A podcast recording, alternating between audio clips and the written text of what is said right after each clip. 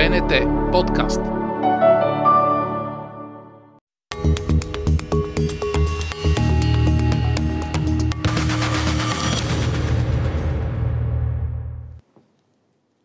Здравейте, вие гледате вторият епизод на Геополитиката, новият подкаст на обществената телевизия, подкастът, който търси дълбочина в анализа на геополитическите процеси. Аз съм Симеон Иванов и съм водещ на сутрешния блок на БНТ. Днес няма да следваме предварително набелязаните теми, а ще се концентрираме върху актуалните събития. Следователно ще говорим за конфликта между Хамас и Израел, но отвъд заглавията и отвъд това, което виждаме на повърхността. Няма да ви разказвам какво се случи, защото мисля, че това го знае всеки информиран човек. Няма да си позволя да правя и обобщение или въведение в темата, тъй като предисторията на този конфликт е една цяла вселена, мозайка от събития и е редно може би да оставим тази работа на експерти, които са посветени на темата и на региона от години. Именно такива са нашите гости, арабист, хебраист и анализатор в студиото ни, системен анализатор на международните отношения. Формат какъвто до сега не беше организиран в течение на последната седмица в телевизиите, включително в сутрешния блок при нас в БНТ, тъй като в телевизията, знаете, доста често не ни остава достатъчно време да навлезем в дълбочина. Затова пък се възползваме от подобни формати. Представям ви и казвам добре дошли на професор Владимир Чуков. Чести почитания. Здравейте. Здравейте, благодаря и за поканата. Хебраиста Димитър Къцърков, здравейте. Благодаря, здравейте. Мартин Тебаков, един от най-комплексните анализатори на международните отношения у нас. Не са ми позволени такива категории като журналист да използвам, но сега прекрачвам някои граници. Предлагам ви директно да започваме. Ако приемем и използваме като отправна точка това, че все пак международната политика следва дадени закономерности, макар да нямаше преки сигнали, може би в последната година, че сега ще се изострят събитията, беше ли неизбежно да се случи тази атака на Хамас вследствие на, така да се каже, помирителния процес между араби и израелтяни, между Саудитска Арабия и Израел и това умекване на политическите им елити един към друг, защото може би в обществата не е точно така. Нищо не е забравено, нищо не е простено. Но с една дума, беше ли закономерна, закономерна ескалацията, господин Къцърков? Ами, вижте, от последните няколко години редовно сме свидетели на ракетен бараж от страна на Газа към Южен Израел. Редица по, по 3 до 5 хиляди ракети се изстрелваха. Огромни числа, огромни снаряжения. Винаги въпросът е бил как тези снаряжения се оказвали там, кой ги сглавя, какво се прави. Има много въпроси и, и, и даже към днешна дата тази, този конфликт създава повече въпроси, отколкото ние да даваме отговори. Това, което според мен е изненадата при тази ескалация е, че тя беше толкова мащабна и толкова добре организирана от страна на Газа. И според мен целта беше да се нанесе един а, удар към, към Израел. Един, един удар, който да им покаже, че палестинската кауза още е жива и още е централния Израел-палестински конфликт се, се фокусира като централен в региона отново. Много хора казват, че този конфликт е като замразен конфликт, но, но не. Той е по-скоро конфликт, който винаги е там. Има периоди на затишие, има периоди на раздвижване. Имаше един момент след, след Втората ливанска война до към 2017-18, докато допреди е, САЩ да обявят Иерусалим за, да признат Иерусалим за столица, когато може би един беше един по-спокоен период, тъй като насоката беше към исламска държава, други, да беше фокуса в региона. И сега виждаме отново, че пак, се, пак това се оформя като централен казус в региона. Добре, ще повлия ли според вас това на отношенията между арабите и израелтяните? Ще върна ли назад преговорите или този процес на помирение е необратим, Мартин Табаков? Във всички случаи тази ескалация, тази война ще минира поне на този етап усилията, които наблюдавахме в посока Израел, Саудитска Арабия да официализират отношенията си. Защото те така или иначе до сега имаха отношения, но не бяха от публичен характер. А Израел вложи немалко усилия, които ние видяхме в подписването на врамическите споразумения, да успее да подобри отношенията си с редица арабски държави. Ако говорим конкретно за върмическите споразумения, това бяха Обединените арабски емирства, Бахрейн, в последствие се присъединиха, разбира се, Судан, Марокко. А след това Саудитска Арабия, в лицето на Саудитска Арабия, като че ли Израел се опита да да вземе короната, да, да, да, надстрои на това, което беше направено вече, защото знаем, че Саудитска Арабия е наистина специфична държава. Тя има самочувствието да лидира и да представлява а, арабския конгломерат, включително бидейки пазител на двата най-свещени града за, за мисиоманите. Но за тази цел Саудитска Арабия искаше нещо повече от това, което, например, получиха Обединените арабски емирства. А, в този процес много ключова роля и изключителен натиск беше проявяван включително от САЩ в посока на официализирането на отношенията между Телавив и Риад, като ни прави впечатление обаче, че в този задколисен пазарлък, преговори, които са вървяли по тази ос, Саудитска Арабия постави своя интерес като приоритетен пред този на палестинската кауза. Защото Риад поиска от Съединените Американски щати, разбирайте съответно от Израел, а, да, да получи правото да обработва уран, т.е. да изгради ядрени мощности. А, това е едното. Втори път Саудитска Арабия поиска и допълнителни гаранции за своята сигурност. А, и чак след това дойде а, идеята за, за палестинския фактор като нали, някаква протекция за тях. Тоест аз оставям впечатлението, че Саудитска Арабия има готовността да жертва на палестинската кауза в името на тези нейни по-тесни национални а, Предаде интереси. или неглижира палестинската Неглижира кауза? по-скоро. Неглижира. Саудитска Арабия не може да си позволи да предаде палестинската кауза най-малкото символно, защото това ще създаде изключителен натиск върху, а, върху самото а, управляващо семейство, вътрешно-политически натиск един път и втори път вече масовия натиск. И ние това го виждаме в реакцията на Саудитска Арабия и в момента, вследствие на което станахме свидетели на първи официален разговор между Мохамед Бин Салман и Ибрахим Раиси. Тоест даваме си сметка как тази ескалация в Израел предвижи пластовете в посока едно, как да кажа, на едно преориентиране на Саудитска Арабия и някакси а, без много самите, самия ряд да желая, той беше принуден отново да върне палестинската кауза в дневния си ред. Аз само една вметка ще направя на това, което Мартин каза. А, виждаме, че този процес, той от години а, е, ли, така, лидерите на тези а, държави, те като че ли разбраха, че в тях интерес е да нормализират отношенията с, с, с Израел, докато палестинската кауза остана на, да не кажа думата, на улицата. Тя остана на при населенията, където се радикализира. Тя остана като, като един арабски проблем, проблем за арабските общества. Но лидерите на тези държави, те отдавна приеха, според мен, един друг завой, особено за Саудитска Арабия. А относ, отношението на Израел към Саудитска Арабия е много интересно, защото а, още 2000 и а, още след арабската пролет, с избухването на арабската пролет, Израел виждаше Саудитска Арабия като гарант за сигурността и единствена държава, която чрез преговори с тях, чрез затопляне и развиване на отношенията, може да се постигне някакво някакъв мир между Израел и арабския свят, широкия арабски свят. Преди да задълбаем още по тази линия, вече се впуснахме в регионалните процеси, но професор е важен играч, е може би малко по-мълчалив. За Турция говоря. Ердоган, който първо преди няколко години размахваше ни карти в ООН, карти на, ООН, okay. на Израел и разширението на държавата. Сега обаче виждаме, че иска да преговаря за освобождаване на заложниците. Турската линия каква е тук? Знаете ли, само да се върна на предната тема за Саудитска Арабия и Израел. Знаете ли, това е тема за отделна дискусия. това е цял свят. За кого казвам това? Буквално, ако си спомняте, преди около един месец, там аз понеже пише статии, за първ път, откакто евреите са изгонени от Медина, беше допусната делегация на държавата Израел да посети Медина. Значи, те, това е много голям нали, детайл. Значи пророка Мохамед гони три арабски и юдейски племена. Всеки път, когато той наделява над езичниците, своите родини от Мека, той гони по едно юдейско племе. И представете си, това е между 622 и 632 година. Това са 623, 23, 4 и 5 година.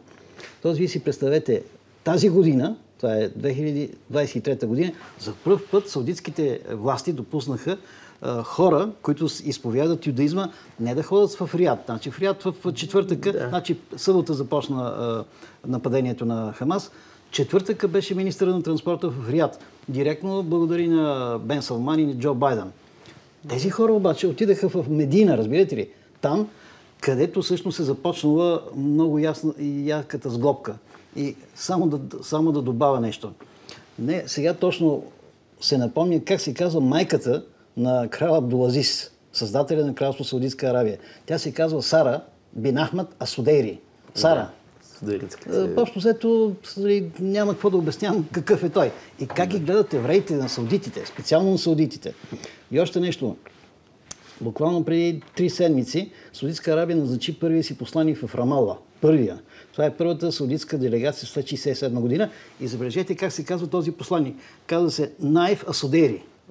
Той е Судери, като кажете, Саудитска Арабия, все едно ние казваме рода Дул. Нали? Той е повече от посланник. Защо? Имат много голям афинитет към Третата светиня. Да.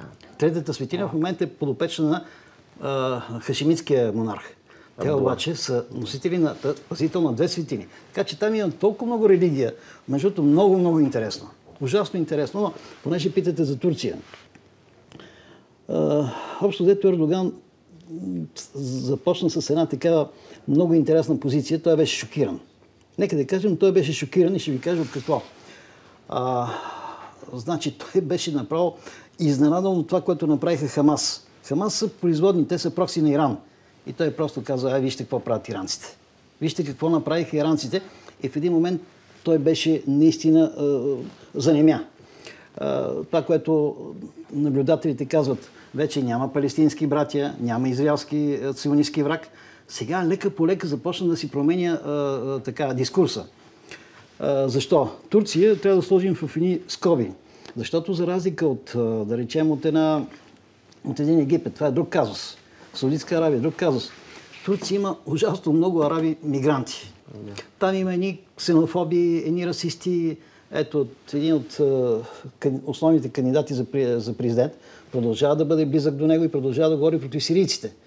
И в един момент, нали, знаете, в същото време опозицията казва, палестинците са наши братя. Чиста вътрешна политика. Ахмед Давут Огло, който се счита за може би най-прозападния, казва, аз ако управлявах, сега ние щяхме да защитим палестинските брати. Аз съм убеден, че толкова беше управляващ, нямаше да говори тия неща.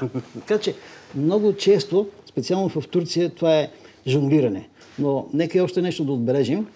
А, самите, първият ден на а, нападението на Хамас имаше хора, имаше слоеве в Турция, които се радваха, както в Ирак, както в Ливан, навсякъде в арабски в свят. Иран. Е, Навсякъде се радваха. Турция имаше същите настроения, но имате и другата страна. Имате мигранти, имате и анти, антиарабски настроения много силни. И Ердоган се, е, се мае ту наляво, ту надясно. Чуде си какво да прави. Мога Само- да, да добавя да, извинявам. Турция. Да, а, професор е абсолютно прав. Първо, Ердоган действително беше изненадан и позицията, първите официални позиции, които дойдоха от Анкара, бяха някакси умерени в сравнение с това, което след това вече беше излъчено от турския президент. Но знаете ли, дори Ердоган не зае толкова категорично про-палестинска позиция, каквато всъщност неговата е, колкото неговата опозиция. Мерал Акшанер излезе и защити по такъв начин палестинците, по какъвто дори самия Ердоган към този момент не, го беше, не беше успял да го направи. А, и тук трябва да кажем нещо а, нали, в този дух. Ердоган веднага предложи своите посреднически услуги между Хамас и Израел. Нещо, което Израел никога не би приел доброволно по никакъв начин, защото Телави вижда и знае много добре, че Ердоган е опасно близък до а, не толкова военното, но политическото ръководство на Хамас. А, в а, Турция Хамас има структури. А, има нещо като неофициален офис. А, и от тази гледна точка а, Израел няма да позволи такъв тип държава да посредничи, просто защото мисли, че тя не е еднакво, еднакво далечена от, от двете връждуващи а, страни. Но този конфликт в ивицата Газа, за съжаление, а, ще провали и тенденцията за подобряване на отношенията между Турция и Израел, каквато наблюдавахме последната една година поне. Защото имаше желание тези, тези отношения да се оправят. Имат, двете държави имат споделен интерес в посока на това. Първо тук е турската концепция да се превърне в газов хъб, вследствие на който да изнася газ от Израел в посока Турция и оттам към Европа, а не този същия газ да минава през Кипър и през Гърция.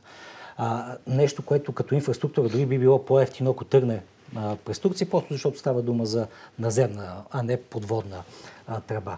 А, но това, което нагледаме в, а, на, на ивицата Газа, принуди Ердоган отново да се върне в а, позицията, която ние знаем от години, като един от лидерите на палестинската кауза в, в този регион. Така обаче, като ви слушам, господин Табаков, означава ли това, че Турция по отношение на настояща ситуация ще бъде по-скоро второстепенен играч? Това не би... А, Турция, доколкото зависи от нея, никога не би се задоволила с второстепенна роля, когато става дума за, за Палестина, но друг е въпросът, че а, а, съмнявам се, че Израел, а и САЩ ще позволят на Анкара да има по-голяма роля в този конфликт. Ние видяхме как, докато той се развиваше, вече прехвърчаха и стрелите между Турция и Вашингтон. Ердоган каза какво прави този самолетоносач тук, нали, този, който бе изпратен от Съединените Американски щати. А, така че, ако зависи от Турция, да, но си мисля, че не зависи случая само от нея и тя има пред себе си възпиращи фактори. Аз точно това ще искам да вметна и аз, че всъщност за последните няколко години аз поне се сещам за три пъти, в които Реджеп Тейп Ердоган си променя отношението към Израел Палестина. Той сутринта е по-палестински настроен, някъде към обяд става по-израелски настроен и кани Ицхак Херцог на посещение президента на Израел в Турция, както стана преди няколко месеца. Така че винаги, когато според мен анализираме Турция, трябва да, да го анализираме в рамките на това, че те много строго преследват едни ясни а, интереси свои в региона. А, това, което искам да кажа е, че и а, те ще искат да играят сериозна роля, според мен, но а, много трудно ще им се получи, защото според мен а, Израел няма и да го позволи до известна степен. Иранските интереси в момента на тази фаза изпълнени ли са? Ами, вижте, в последните няколко месеца, една, последната година беше много интересна на Близкия изток. Случи, случиха се някакви неща, които по-големи герои участваха в тяхното формиране. Видяхме, един, видяхме как Саудитска Арабия направи едни завъртания към Иран. Тоест, тя първо се сдобри с Катар, което не, не, не е нелогично. Между другото, в Израел Катар се наблюдава като иранско прокси. След това се сдобри с, така, ползвам тази дума, сдобри, защото те буквално така, на такава основа си общуват а, с Иран. Но аз... Започнаха помирение, помирение с китайско да, помирение с нали китайско посредничество. Но аз съм много скептичен към този иранско-саудитски мир, защото той се базира на ни много прагматични цели и много краткосрочни. И също така, а, нека не забравяме проекта, който Индия стартира, който минава през Саудитска Аравия, през Червено море към, към Турция. Той е конкурентен на иранския. Той е конкурентен на тази а, китайска идея един път, един, един а, пояс. пояс, който минава през Иран. Той е някакъв вид негов, негова конкуренция. И а, нещо друго, а, не трябва да забравяме, че в стратегически документи на Иранската революционна гвардия на саудитите се гледа като, а, цитирам, а, семейство, династия с еврейски корени, а, с еврейски генезис. Така, така е закодирано в Иранската революционна гвардия. В отношението спрямо строго към саудитското кралско семейство. Май това доста ясно очертава перспективите на помирението и тактическото помирение. Професоре, темата за Иран засегнахме и търговските коридори. Това е друга които... тема. Казвам, това е друга тема за цяла конференция. А, знаете ли, много са интересни взаимоотношенията между тези два конкурента. А, според мен цялата тази история, тази, това варварско нападение на Хамас, идваше за да сложи прът в сближаването между Саудитска Арабия и Израел. Каквото и да приказват, както и да го вършат, каквото и да правят, то ще бъде антииранско. Дори, дори да не го, само да го мислят. Разбирате ли? Значи, ето, стана нали, едно сдобряване между Саудитска Арабия и Иран. Китайците бяха така промотори. Сега това, което излезе в последствие обаче, аз поделям тази теза, че всъщност това беше една кукичка за Иран. Значи, според мен, ако да речем иранците направят някоя магария, нещо, между другото, то се видя, че има не само това, не видяхме футболния матч, който стана между за Азиатската купа между един саудитски отбор и между един ирански отбор. Само така да припомня на зрителите. Както ние нали, в Европа имаме шампионска купа, те в Азия имат подобно нещо. И трябваше в Техеран да се играе един футболен матч между шампионите. И в един момент, точно до сама, самия стадион, един барелев, една статуя на Касим Слеймани. И нали, там... Покусения бивш ръководител да, шефа на... бившия шеф на бригадите Алпуц. И младежите от стадионите почнаха да хвърлят бутилки, да викат, махнете го. Саудитски отбор каза, махнете го или ние няма да играем. Е така не го махнаха, т.е. организаторите не махнаха статуята на Касим Слеман, е те си отидаха. Ето това показва реално състоянието на двустранните отношения. Няма значение, че шефовете си приказват, няма, няма значение, че министрите си е, приказват. Те са винаги конкуренти и ще си останат конкуренти. Това е просто още от време оно. Перси срещу араби, тъй като Саудитска Арабия не само е религиозният е, лидер, тя е етническия лидер и там е конкуренцията с е, Турция. Но това са нали, отделни, отделни така теми. Считам, буквално сега преди броени минути завърши пресконференцията на Абделахиян, външния министр в Бейрут. Той се срещна там с Наджип Микати, ливански премьер-министр, неговият колега среща, направи срещи с Хасан Насрала. Между другото, ето тук, понеже ни спекулираме дали, дали това е основното, Судитска Арабия и Израел, Хасан Насрала буквално неделя го каза. Вика това, което става в Вивицата Газа, това е директно а, следствие на сближаването между Израел и между Саудитска Аравия. Само да припомня, Хасан Насрал не е случайен човек. Значи, аз се опитах да направя една таблица на прокситата и, и иранските проксита. Значи, в най-висока степен това са Хизбола. Това е Иран, самата иранска държава. Едно към едно. Създадени са, финансирани са, в техните, техният правилник, партиен правилник, когато има проблеми, когато има някакви кромоли между отделни членове, кой е арбитъра? Аятолах Али Хаменей. Тоест, те са част от. След това идва ислямски джихад, които са сунити, но те са създадени от Иран. Финансирани, те са продукт. Докато Хамас, те са, бих казал, най- най-долу. Те са си сунити, това са мусулмански братия, те дори първите години от събитията в Сирия, те бяха на страната на бунтони, защото са сунити. И тогава вече нали, ги натиснаха, тъй като без Иран те, те не могат да мърдат. Нямат финанси, нямат логистика, нямат нищо. Е тия неща, които ги виждаме като възможности, това го дължат изцяло на Иран. Та, от тези три проксита, Хизбола е прекият изразител на волята на аятоласите. И още нещо, което трябва, може би, ще бъде интересно да се спомене. Когато убиха Касим Слеймани, той е командващи, той е външния министр на Иран в Близкия изток, така го наричаха. А, той командваше всички ирански войски в Близкия изток. И тогава от Техеран започнаха да му търсят заместник. Кой, кой, кой, кой? Първото предложение беше за Хизбола. Тогава Хасан Насрала, чакай да аз не съм иранец. Те казаха, не, ти ще координираш всичките действия на Иран в Близки изток. Той се отказа и тогава намериха Исмел Кани, който между другото според мен не може да го замести. Защо? По една малка така подробност, той не знае арабски. Значи, когато почнете да му говорите на пресийски, окей с преводач, но някак си не става. Някак си не става. Та, а, иранците на този етап се ослушват, но ето тук не знам, да не вземем от времето на колегите. Ето тук е... Имаме време. Тук са много интересни взаимоотношенията с Белия дом.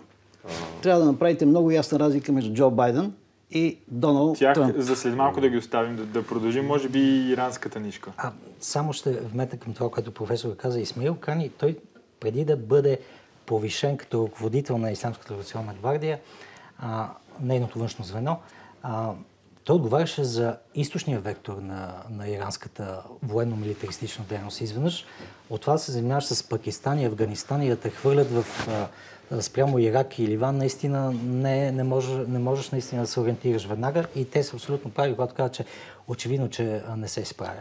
А, самата, а, самия случай с Иран, а, вече стана дума всъщност, че това, което се случва в ивицата Газа, минирайки преговорите между Израел и Саудитска Арабия, еднозначно бонифицира Иран. Но според мен, от тук нататък трябва да видим по какъв начин Иран ще се намеси в този конфликт. Дали ще в експлицитна а, роля или ще е по-скоро имплицитно, както го прави в момента.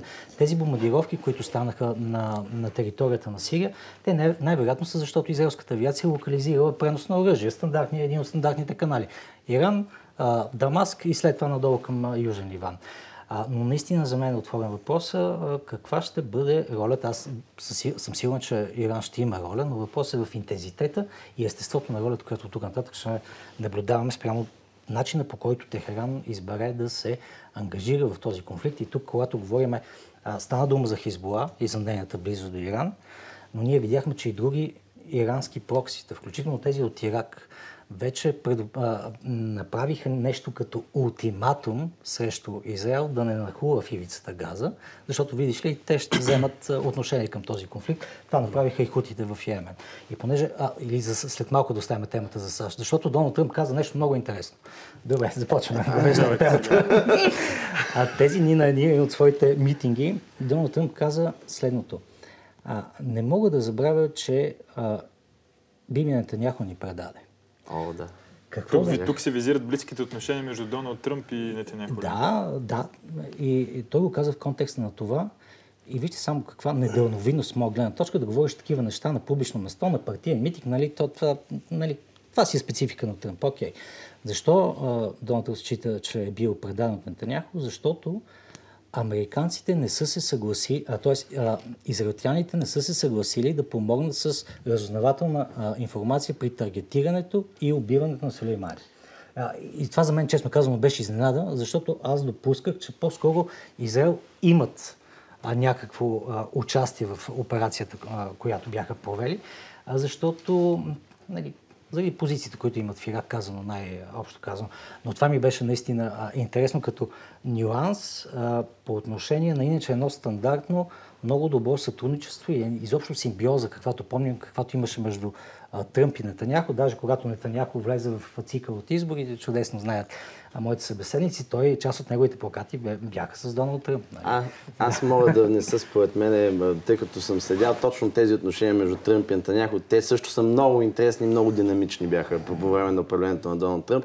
Те се градяха на една много лична връзка. Много лична връзка, тъй като а, бащата на неговия зет Джаред Кушнер и Биби Нетаняхо са са студенти от Бостонския университет, MIT. Последствие бащата на Джаред Кушнер е в затвора, защото за таксови измами, данъчни измами, нали. А, аз съм съгласен напълно, мисля, че тримата могат да се убедим около тезата, че ликвидирането на Касем Сулеймани нанеси една много сериозна тактическа вреда на Иран. Защото той наистина оперираше тази огромна мрежа и сега тя тази мрежа, като че ли Исмаил Гани нали, едно, че не се справя, много тя някакси е наистина в ръцете на прокситата, като че ли се, се, се, се появи. По отношение на отношението и това, което Тръмп каза за Натаняхо, Тръмп и Натаняхо в края на, своите, в края на мандата на Доналд Тръмп, те се разсърдиха.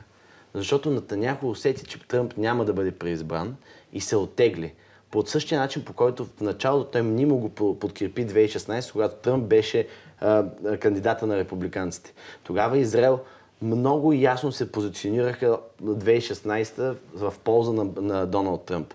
Защото те разглеждаха Брак Обама като човек, който а, и, и демократите като цяло ги разглеждаха като а, хора, които няма да могат да, да признаят техните, тяхната концепция за а, селищата в Западен бряг. Някакси те усещаха, че републиканците могат да бъдат тези, с които те, да, които да легитимират израелските цели в а, Западен бряг и в региона. И заради това Натаняхо направи една много груба тактическа грешка, която никой израелски премьер преди него не е правил. Той се намеси във вътрешната политика в САЩ, взе страна, а, а пък това, а това, не, а това не, стратегически поглед никога не е било за, добре за Израел, защото Израел играе с двете партии. И с демократи, и с републиканци. И не може, когато, когато той наклони в един отиде в, в, в, в твърде републикански, ако стане, той започва да губи демократите, които ще работят срещу него. А, в, а нека не забравяме, че много огромна част от а, военната помощ и други, и други способи, които Израел ползва, минават през Конгреса и през Сената. Само едно изречение да хвърля в допълнение на Митко. А, защо е важно това, което той каза, че един а, израелски министр-председател трябва да има комуникации с две, двете основни а, политически формации за САЩ? Да, защото а, евангелийските гласове гласуват преобладаващо за републиканците, но пък чисто израелското лоби е по-силно демократическата партия. И, и, и включително Нетаняхо трябва да съобразява тези, тези нюанси и не може да си позволява един да вечен взема, баланс. Да. Един Да, вечен да, баланс да. трябва да има в отношенията му а, с... И, и плюс това в момента, между прочим, покрай тази ескалация, отношенията между Байден и Нетаняхо са много добри и може би след Барак Обама, и Митко спомена, между прочим, тогава а, диалога между Нетаняхо и Обама беше, аз за първи път се сещам за толкова слаба а, и, и изпълнена с напрежение комуникация между израелски министр-председател и американски президент. Ето тогава дори спомням, че имаше едно посещение на Таняхо, на който той предпочита да изнесе реч в Конгреса на САЩ, но не и да се среща с, с а, Барак Обама, което натрупа някакво напрежение, но сега виждам, че а, Джо Байден успява да, да измие а, част от този негативизъм, който може би преди това се беше натрупал между, да речем, демократи и, а, и, а, и израелски министр. Да сведем сега тези неща към конкретната ситуация, към конкретната ескалация. Какво ще, какви ще бъдат действията на щатите? Като първи въпрос, може би да погледнем към политическата динамика вътре в самия Израел. Ситуацията е изключително динамична, затова може би трябва да кажем, че излизаме, както се казва в, в медийното пространство, в 8 часа събота, тъй като днес е петък. А, тече и 24-часовия ултиматум, който поставиха а, израелските власти за евакуация в Палестина, но, но нека да останем на тази линия. А, какви ще бъдат, какво могат да допринесат следващите ходове на щатите? Ами, както казах, САЩ трябва да изиграе много ключова роля. Тя, присъствието на САЩ като цяло в региона, през последните няколко години, като че има един процес на лека ерозия. Те, те имат силни, много силно присъствие, но... Лека ерозия, може би малко казано. Ами да, но те, за, те, те решиха по един друг начин да подходят към региона. Решиха да спонсорират своите най-верни съюзници. Саудитска Арабия, Израел, които да отстоят техните интереси. Сега, дали ще има прака намеса от типа на военна от страна на САЩ, вече има. Виждаме самолетоносача, е, виждаме доставките на оръжия, на самолети, но но повече от това, и освен с много силна дипломация да се намеси, на този етап не виждам, тъй като а, и голямото притеснение на всички, които наблюдават конфликта е дали всъщност израелския конфликт ще прерасне в нещо огромно, което да, да раздели вниманието и, да, и да, как да кажа, да разсее вниманието Да от войната от Украйна. от Украина. Между другото, докато коментираме щатите, да засегнем нещо друго, тъй като самия конфликт създава различни настроения, различни сътресения в различни общества в света. Има, разбира се, емпатия към палестинците, към нормалните палестинци, не представителите на Хамас. И само няколко примера ще ви дам като храна за размисъл. През последните 72 часа има различни, това е според потребители на Twitter, на X, има различни антисемитиз, анти, прояви на антисемитизъм и различни а, демонстрации антиизраелски в някои от топ университетите на щатите. Брашлянова лига, Харвард, Станфорд, а, Дрексел, Колумбия, няма да ги изреждам всичките, Мичиган. А, това едно на ръка, отделно разбираме преди броени часа в Пекин е бил наръган дипломатически представител на израелското посолство. А, изобщо как а, ще бъде отиграна ситуацията и по света. Може би, споменавайки тези университети, трябва ли да търсим някаква корелация между Ля Фукун, неомарксистски течения, защита на... Смеете се, професор. Защитата на палестинската кауза, свързана на чисто теоретична темата база е с тях. наистина много интересна. Само ако позволите да продължи това, което каза Да. Мартин а, там за евангелистите. Между другото, аз се занимавах специално с тази, тази тема. Преди година и половина излезе моята последна книга. Тя се казва Израел между евангелизма и джафаризма. И там се опитах от чисто религиозна гледна точка да обоснова, че тези две конфесии практически са взаимно изключващи се. Докато самолите на власт в Техеран няма как да приемат това, което виждат евангелистите. Но това е, пак ви казвам, не искам да навлизам детайли, тъй като евангелистите, този електорат, той е най-компактния и той всъщност много често дава властта на американските президенти. Значи Доналд Тръмп получи най-високата подкрепа от евангелистите, 83% от евангелистите от 2016 го подкрепиха, докато за демократа тогава, за Хилари Клинтън, бяха гласували някъде около 7-8%. Нищо. Нищо. Тоест, разбирате ли, това е, това е нещо невероятно, но нека да не досаждаме на хората, защо всъщност е генетична тая връзка между Съединените Американски щати и между е, Израел. Ето, дали, без дали да навлизам пак подробности. Това са две държави, колонии на Англия. Създадени са от Оливър Кромел. Разбирате ли? Тоест, Оливър Кромел е първият държавен глава в света, който е казал, искам Англия да стане Израел. Тоест, искам тук, на нашата територия, да бъде създадена е, държавата Израел. Защо? За да мога да се върне е, Христос. И това е миленинизма и така нататък. Не искам да сега това мисля, че ще бъде досадно за хората, но с последствие неговите поритани, изгонени от нали, крал Джордж IV, отиват в Холандия. Между другото, Холандия или Нидерландия в момента се нарича Израел в Европа. Равината е този, който отхвърля а, призивите на Оливър Кромел да създаде Израел в Англия. Казва, е, как ще стане тази работа. И практически неговите поритани от Лайдън отиват Съединените Американски щати и бавно и полека създават това общество. Но паралелно с това, те започват и населението, т.е. заселването, още от, забележете, от 15, от 16-17 век започват да се инфилтрират в обетованата земя. Тоест, след като Англия няма да стане, тогава нека да си върват в древните земи на цар Давид. От тогава, вижте, имате бетона, просто генетична връзка между двете държави. Те са просто, поне преобладаващо мнение на някои експерти, те са просто производно на политиката на Оливан Кромвел много, много преди въобще да се появят какви, каквито и да е теории, тенденции, иранци, джафарити, не знам. Тоест дори... неразделни отношения. Вижте, съюз... само да кажа нещо. Сталин е погрешно счита, че Израел ще бъде бастиона на комунизма в Близки изток. Защо? Защото всичките създатели на държавата Израел са от източна Европа. Казва, това са нашите момчета, те ще станат комунисти да, да, да, ама не. Защо? Защото идеологията е много по-слаба от, е, от религията. Тоест, знаете, Сталин създава в 1928 година еврейския е, автономен окръг. Биробиджан. Който, Биробиджан, който е на, на далечния изток. Той казва, няма да има юдаизъм, ще има еврейска социалистическа култура. Няма да има иврит, ще има идиш. Нещо, което не сработва. Нещо не сработва. И в един момент какво се получава? Просто конверсия. Така че тези неща, тези неща са изключително важни. Защо? Защото евангелистите ги държат като кукичка, не ги пускат. Отидете, ходили сте в Израел на Божи гроб, там има винаги едни рейсове, пише евангели... американски евангелисти за Израел. Практически това са, може би, най-масовите туристически групи, които ходят на да. Божи гроб. Да.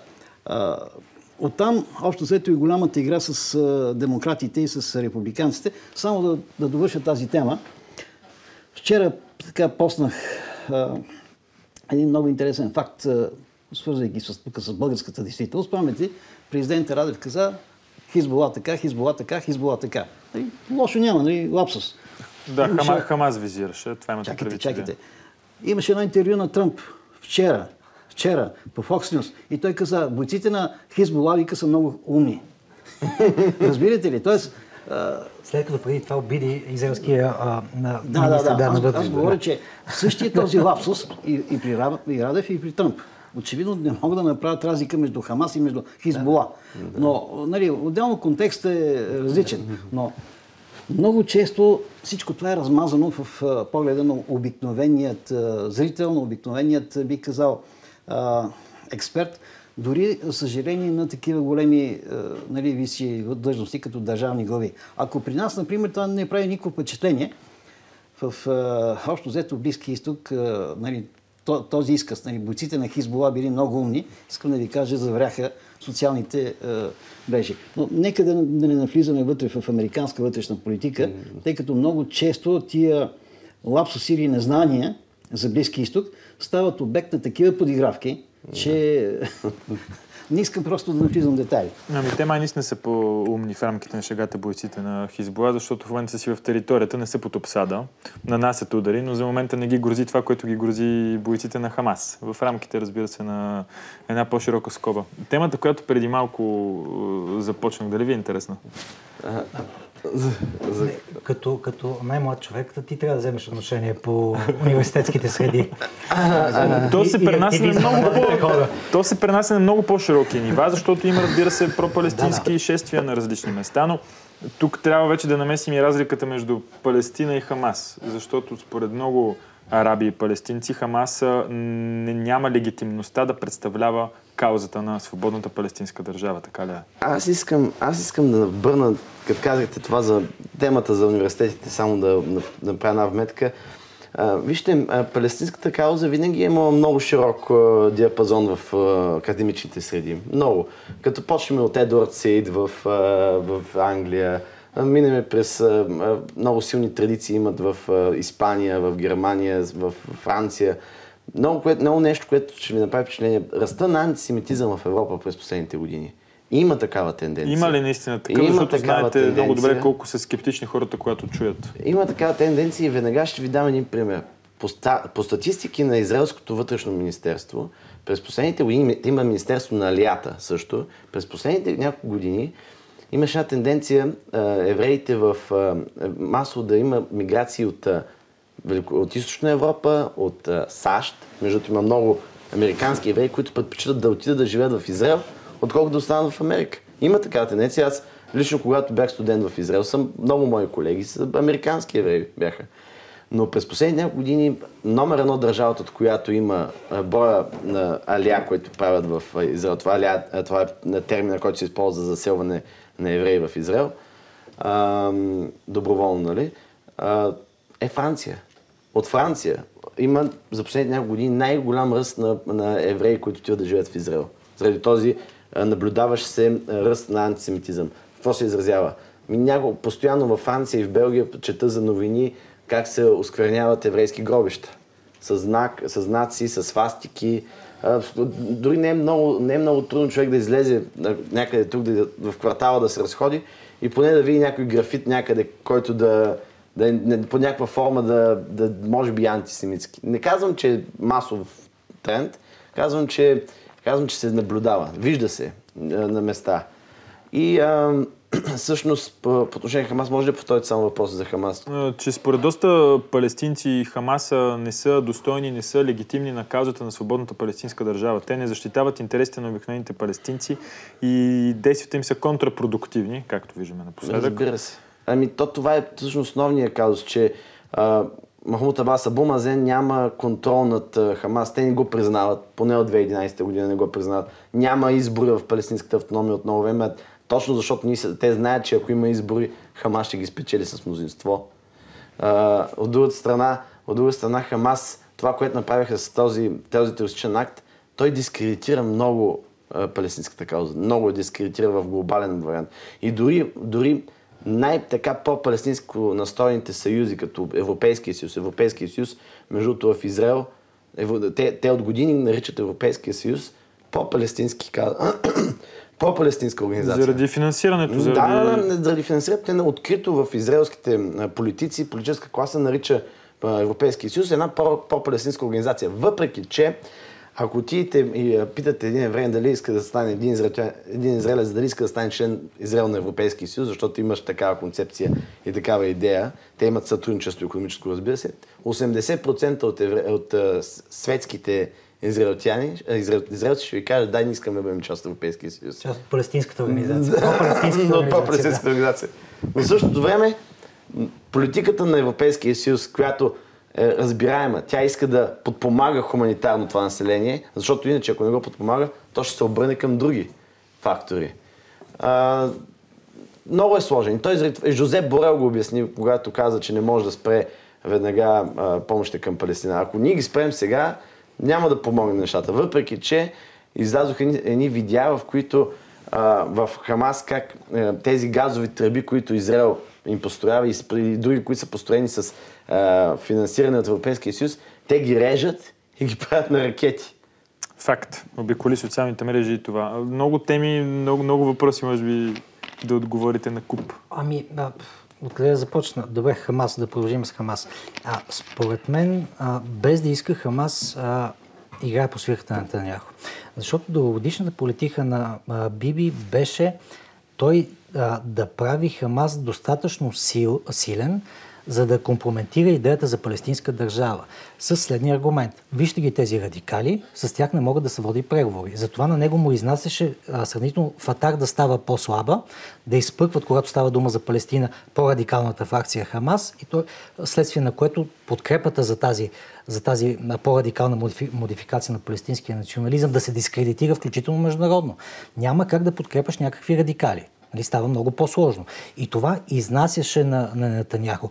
Но ето, че се оказа, че той не може да предвиди до край поведението на Хамас, но с това си действие, което направиха от тази терористична организация, както и Митко всъщност каза, те по този начин компрометираха тотално палестинската кауза, което е което е, как да кажа, в известен смисъл нещо, за което Нетаняхо се бореше през последните години, Хамас го направи с този цинизъм, който, който извърши. И сега да върна лентата за американската евентуална роля в този конфликт. Ние вече виждаме, Митко спомена един път, това са мунициите.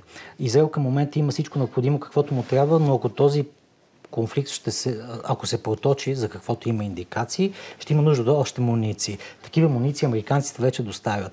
Особено важно и интересното е, че всъщност Съединените американски щати могат да произвеждат тези интерсепторите за Iron Dome, за железния купол. А, скъпи. Да, 40 хиляди... А той трябва да е престанал да работи. Той трябва да е престанал да работи, обаче той също време е литимиран. Защото една от идеята на това засипване с ракети от страна на ивицата Газа е, че Iron Dome не може да да засече всяка една от тях. А, преди войната беше така, аз не мисля, че нещо се е променило от тогава. А, в, а, на територията на Израел има а, разположени 10 батерии на Iron Dome, с всяка една от тях между 3 и 4 пускови установки. Но това е безкрайно достатъчно, когато, из... когато Хамас в рамките на първия ден изстрелва над 2000 ракети. Представете си какво ще случи, ако а, също така Хизбола се включи с друг напор от ракетен бараж. Това е първото нещо, което САЩ могат да помогнат мунициите. Второто нещо, те го казаха експлицитно. А, не случайно Блинкен прави в момента една, един тур в региона. Той започна с Израел, ще, отиде през Йордания, ще посети Обединените арабски емирства и навсякъде, където отива, той казва едно нещо – никой от регионалните държавни или субдържавни а, фактори да не си помисли, че може да се намесва в този конфликт. Тоест, това е предупреждение за Иран и за всички производни на Иран като прото организации. Това според мен са двете основни функции на САЩ в тази ситуация. Един път заханваш Израел с муниции, втори път опитваш се да респектираш всеки един потенциален съюзник на Хамас в тази ситуация. Аз съм, само да, да вметна, тук е момента да, да кажем, че дори в момента Нетаняхо да е с сринат а, имидж и с, а, и както и да може би ще споменем по-късно и социологията показва, а, макар и да е с сринат имидж, а, САЩ няма никога да... Съм, това искам да уверя зрителите, никога няма да обърне гръб на Израел. Той е абсолютно по никакъв начин. Това свидетелство на Блинкен го, го, го, го засвидетелства. Аз искам само да, да вметна нещо. Когато някой американски президент прави обиколка на Близкия изток, ако пропусне Израел, това е много голям червен флаг. Както Барак Обама направи 2011 година. И всъщност това беше ключовия момент. Той отиде в Египет да държи реч, когато започна арабската пролет, но не отиде в Израел. При Биби Натаняхо, е, очертавайки профила на, на министър-председателя Натаняхо, при него всичко е лично.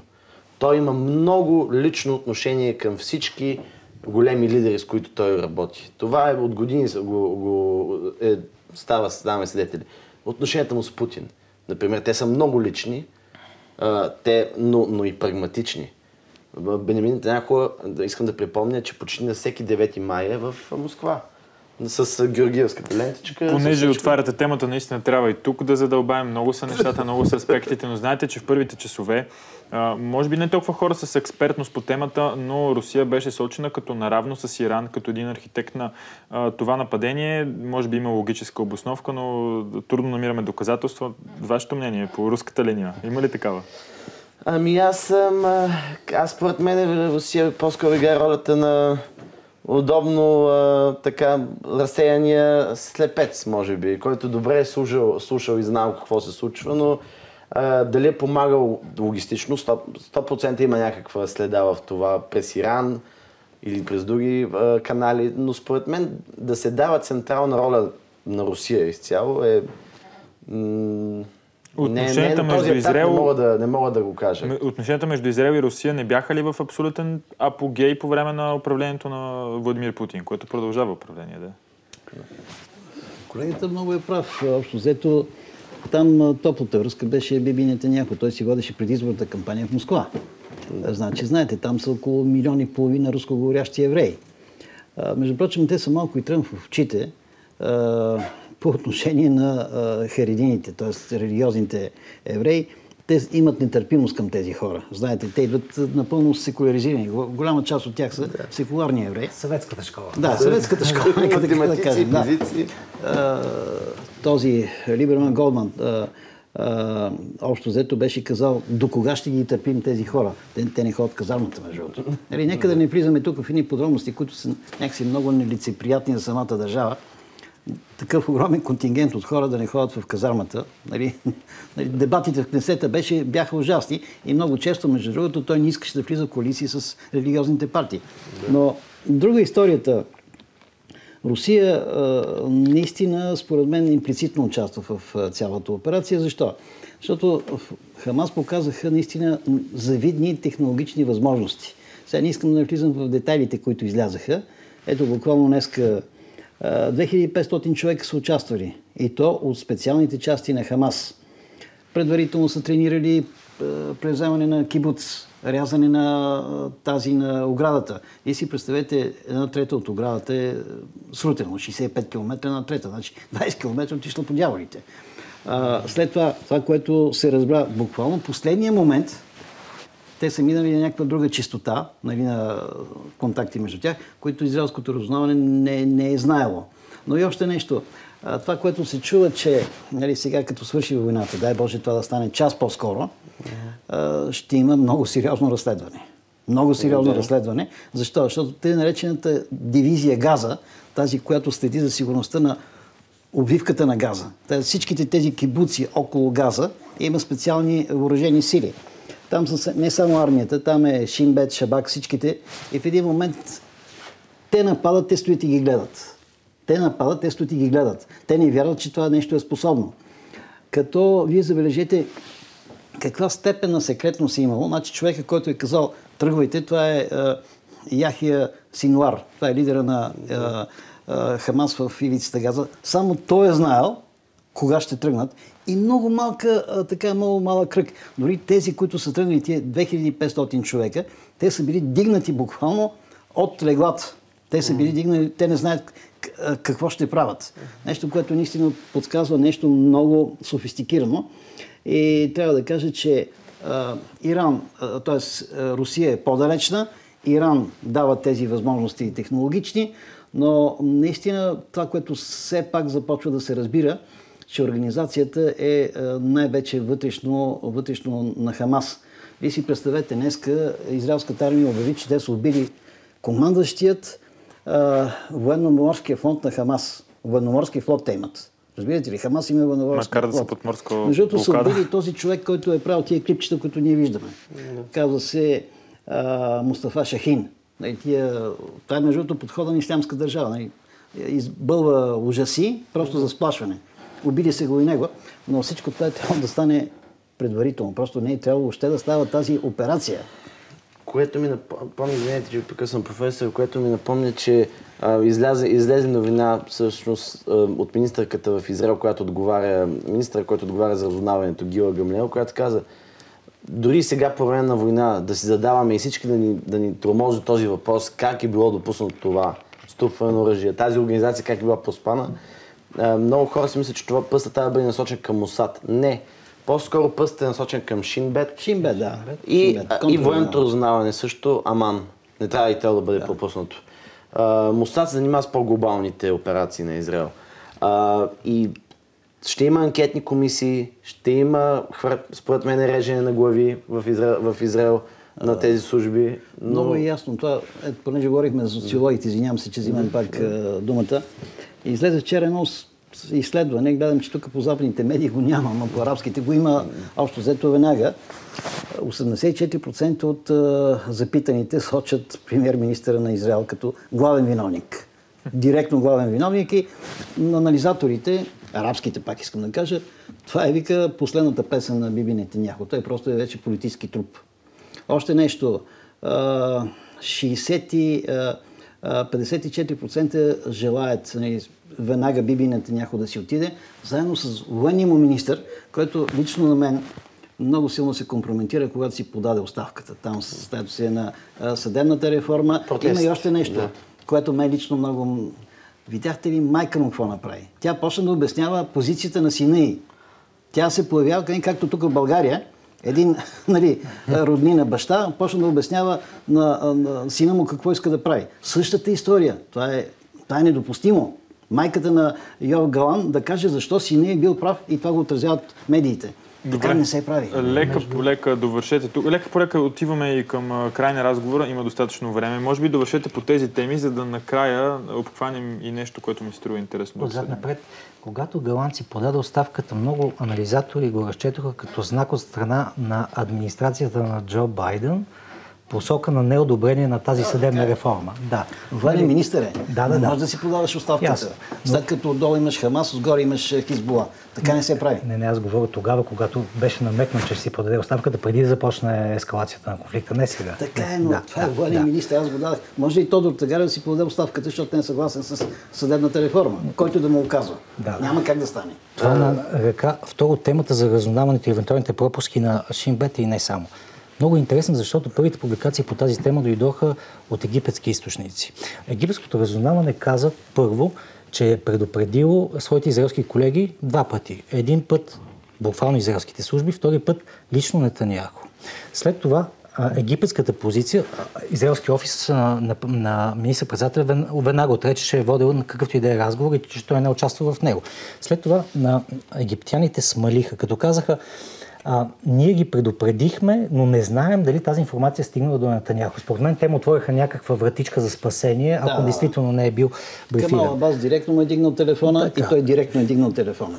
Най-вероятно да, най-вероятно така. Това и следващия, на... следващия удар дойде от американците, които казаха, според нашата информация, Нетаняхо е бил предупреден три дена преди, преди това нещо. Нали? Това, това го казаха египтяните и те го да. подчертаха и след това наистина направиха крачка назад, за да не се карат. Да, да, да, за да дадат възможност на Нетаняхо все пак допълним, чухме, че дори самите израелски служби са подавали сигнали, но те са били неглижирани поради една или друга причина. Буквално нощта преди а, тази атака. Те са имали оперативка, но са сметнали, че става дума за някакво военно обучение на Хамас и са щели да го обсъдят на другата сутрин, когато вече очевидно, че е било а, късно. И последната тема, така като правя обзора за ролята на Русия, а, аз оставам скептичен, че, че, че руснаците имат някакво деятелно начало в това нещо. Да, съгласен съм, че те бонифицират от така развилия се а, сюжет, защото това автоматично означава Запада да отклони ресурси, внимание от Украина посока Близки изток, но не мисля, че Путин би рискувал една уникална ситуация, в която той се намира, а именно да е в добри прагматични отношения и с Иран, и с Израел едновременно.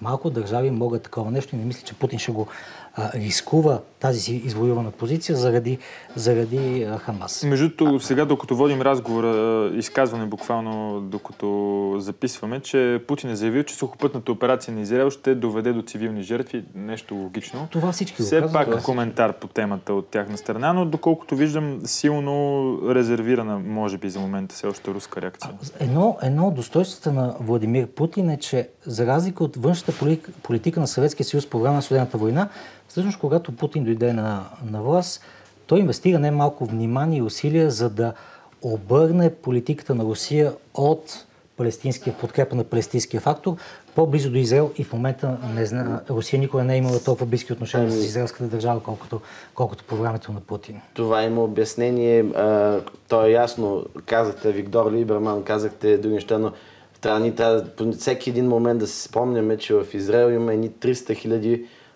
солиден руско говорящ, които предпочитат да говорят на руски, а не на иврит. В домовете си от това. Това са солиден, много свързан с Русия и въобще с бившия съветски блок електорат, който Путин винаги е виждал като руски актив в Израел за него. А по, по отношение мен, според мен, е това, което единствено пропуснахме да кажем е по, по тертип на Давутогло, ако говорим за класическия тръгълник е, Иран, Турция, а, а, ние из, изпускаме големия слон в стаята, именно Египет. Египет и нейната роля в, в, в, как ще се раз, раз, развие в този конфликт. В момента е Египет. Мене да питате това е... Мухабарата, египетския мухабарат, как, как ще... В момента имате една консервена котия, която в момента се натиска от единия край и трябва да излезе от другия край. Говоря за ивицата Газа. Сиси вчера на едно тържество на, такъв, на промоция на курсанти каза, вие трябва да си останете, тъй като това е края на палестинската кауза, ако вие напуснете Газа. Не, няма. Само, че какво излезе? А, общо взето, в момента Египет е в една много тежка економическа ситуация. Да. Кристалина Георгиева, общо взето, много така много често се изказват, че ние сме готови да отпуснем заем, така, и Сиси без тези пари ще сгромоляса цялата държава. Сега, това, което се чу, това, което се чу, е, че е, има и други 20 милиарда, които в момента са им предложени. И не е много ясно дали Сиси ще удържи до края. Като дори са им посочили къде да бъде сърцевината на тези хора, около град, град Ариш, там където има международно летище. С други думи, можем ли да кажем, че дори Египет не приема в момента палестински беженци? Не иска да ги приема за сега. Защо? И това е много голям въпрос, защото другите арабски страни не приемат. Чужд елемент. Не, не, не чужд. Значи, Синайски полуостров, това е гнездото на исламска държава в Египет. Там значи, има, да. Има, спомняте, там са хиляда а, истории, хи... Да. убийства. А, там, между другото, точно Синайски полуостров беше свален този руския самолет, ако спомняте, Шарм Шейх, кой го свали исламска държава. Там бедуините са привърженици на идеята на исламска държава. Ако вие ги бутнете там в Синай, Синай между другото... Малко мисиомански братства, да. Става, става, да. става една, просто една взривоопасна смес, която не се знае дали няма разтресе целия Египет. И това е което е много, много неприятно за Сиси, който в момента е предизборна кампания, между прочим. Тантали, който е неговия опонент, е точно обратното. Казва, палестинските братия, то, то, то, то, то. И Сиси се чуди какво да прави. Така че това е Египет е в момента а, ключа. Но, нека да кажем и още нещо. Египет винаги е била държавата истинския посредник, защо? защото те знаят кътните зъби на Хамас. Много често им казва, или приемате нашето положение, или казва на евреите, давайте напред. И те в момента клякат. Така, така беше винаги. Турция, Ахмед Давутоглу се опитваше да се конкурира с Ахмед Абухайт, когато беше външен министр. Е, не стана. Няма как да стане. Но... Египтяните, това са истинските преговарящи. Искам и да, да допълня професора, като кажа, че а, отношението на военните, египетските военни към Хамас е много ясно, защото Хамас не трябва да забравяме в нито един момент, че те се отцепиха от мисиоманските братия. Те бяха част от мисиоманските братия на време. Мохамед Ясин. да. Да, а пък какви са мусулманските братя в момента в Египет? Те са обявени за терористична организация. Дълга история. Искаме се, Много може би да. току-що родихме, ако сте съгласни и заглавието на епизода, то е, че ключът към разрешаване на ситуацията е Египет. Виждам, че тук има даден консенсус. А, нека да приключим а, с вас. А, обзор на това, което се случи. А, коментар, може би, аспектите, които не засегнахме. И за финал една прогноза. Може и прогноза да касае, например, и темата дали изобщо ще бъде някога тази палестинска държава, която, ако гледаме в дълбочина, липсата на тази държава, в крайна сметка, е, може би, големия повод за събитията. Колкото е абстрактно да звучи към момента, когато говорим за тероризъм, за такива нападения. За съжаление очаквам ескалация на този конфликт. Това ще се случи, когато израелските въоръжени сили навлезат в ивицата Газа. Оттам нататък трябва да видим какво ще е поведението на другите ирански проксита, да ги наречем, в региона. Ако този конфликт продължава да се мащабира, идеята за палестинска държава в обозримо бъдеще, според мен е абсолютно невъзможна, защото те израелските власти го казват, не мислят, и тук вече не зависи кой ще управлява Израел, независимо какво се случва с Нетаняко. Според мен няма кабинет, израелски кабинет, който сега би седнал, или не сега, непосредствено след войната също, който да би седнал и да би водил такъв разговор с палестинците за създаване на тяхна държава. Това вече е наистина според мен невъзможно. Аз не случайно казах, че че в това отношение а, Хамас, преди всичко Хамас компрометираха каузата, за която евентуално се бореха. Разрушиха легитимността изобщо на тази идея.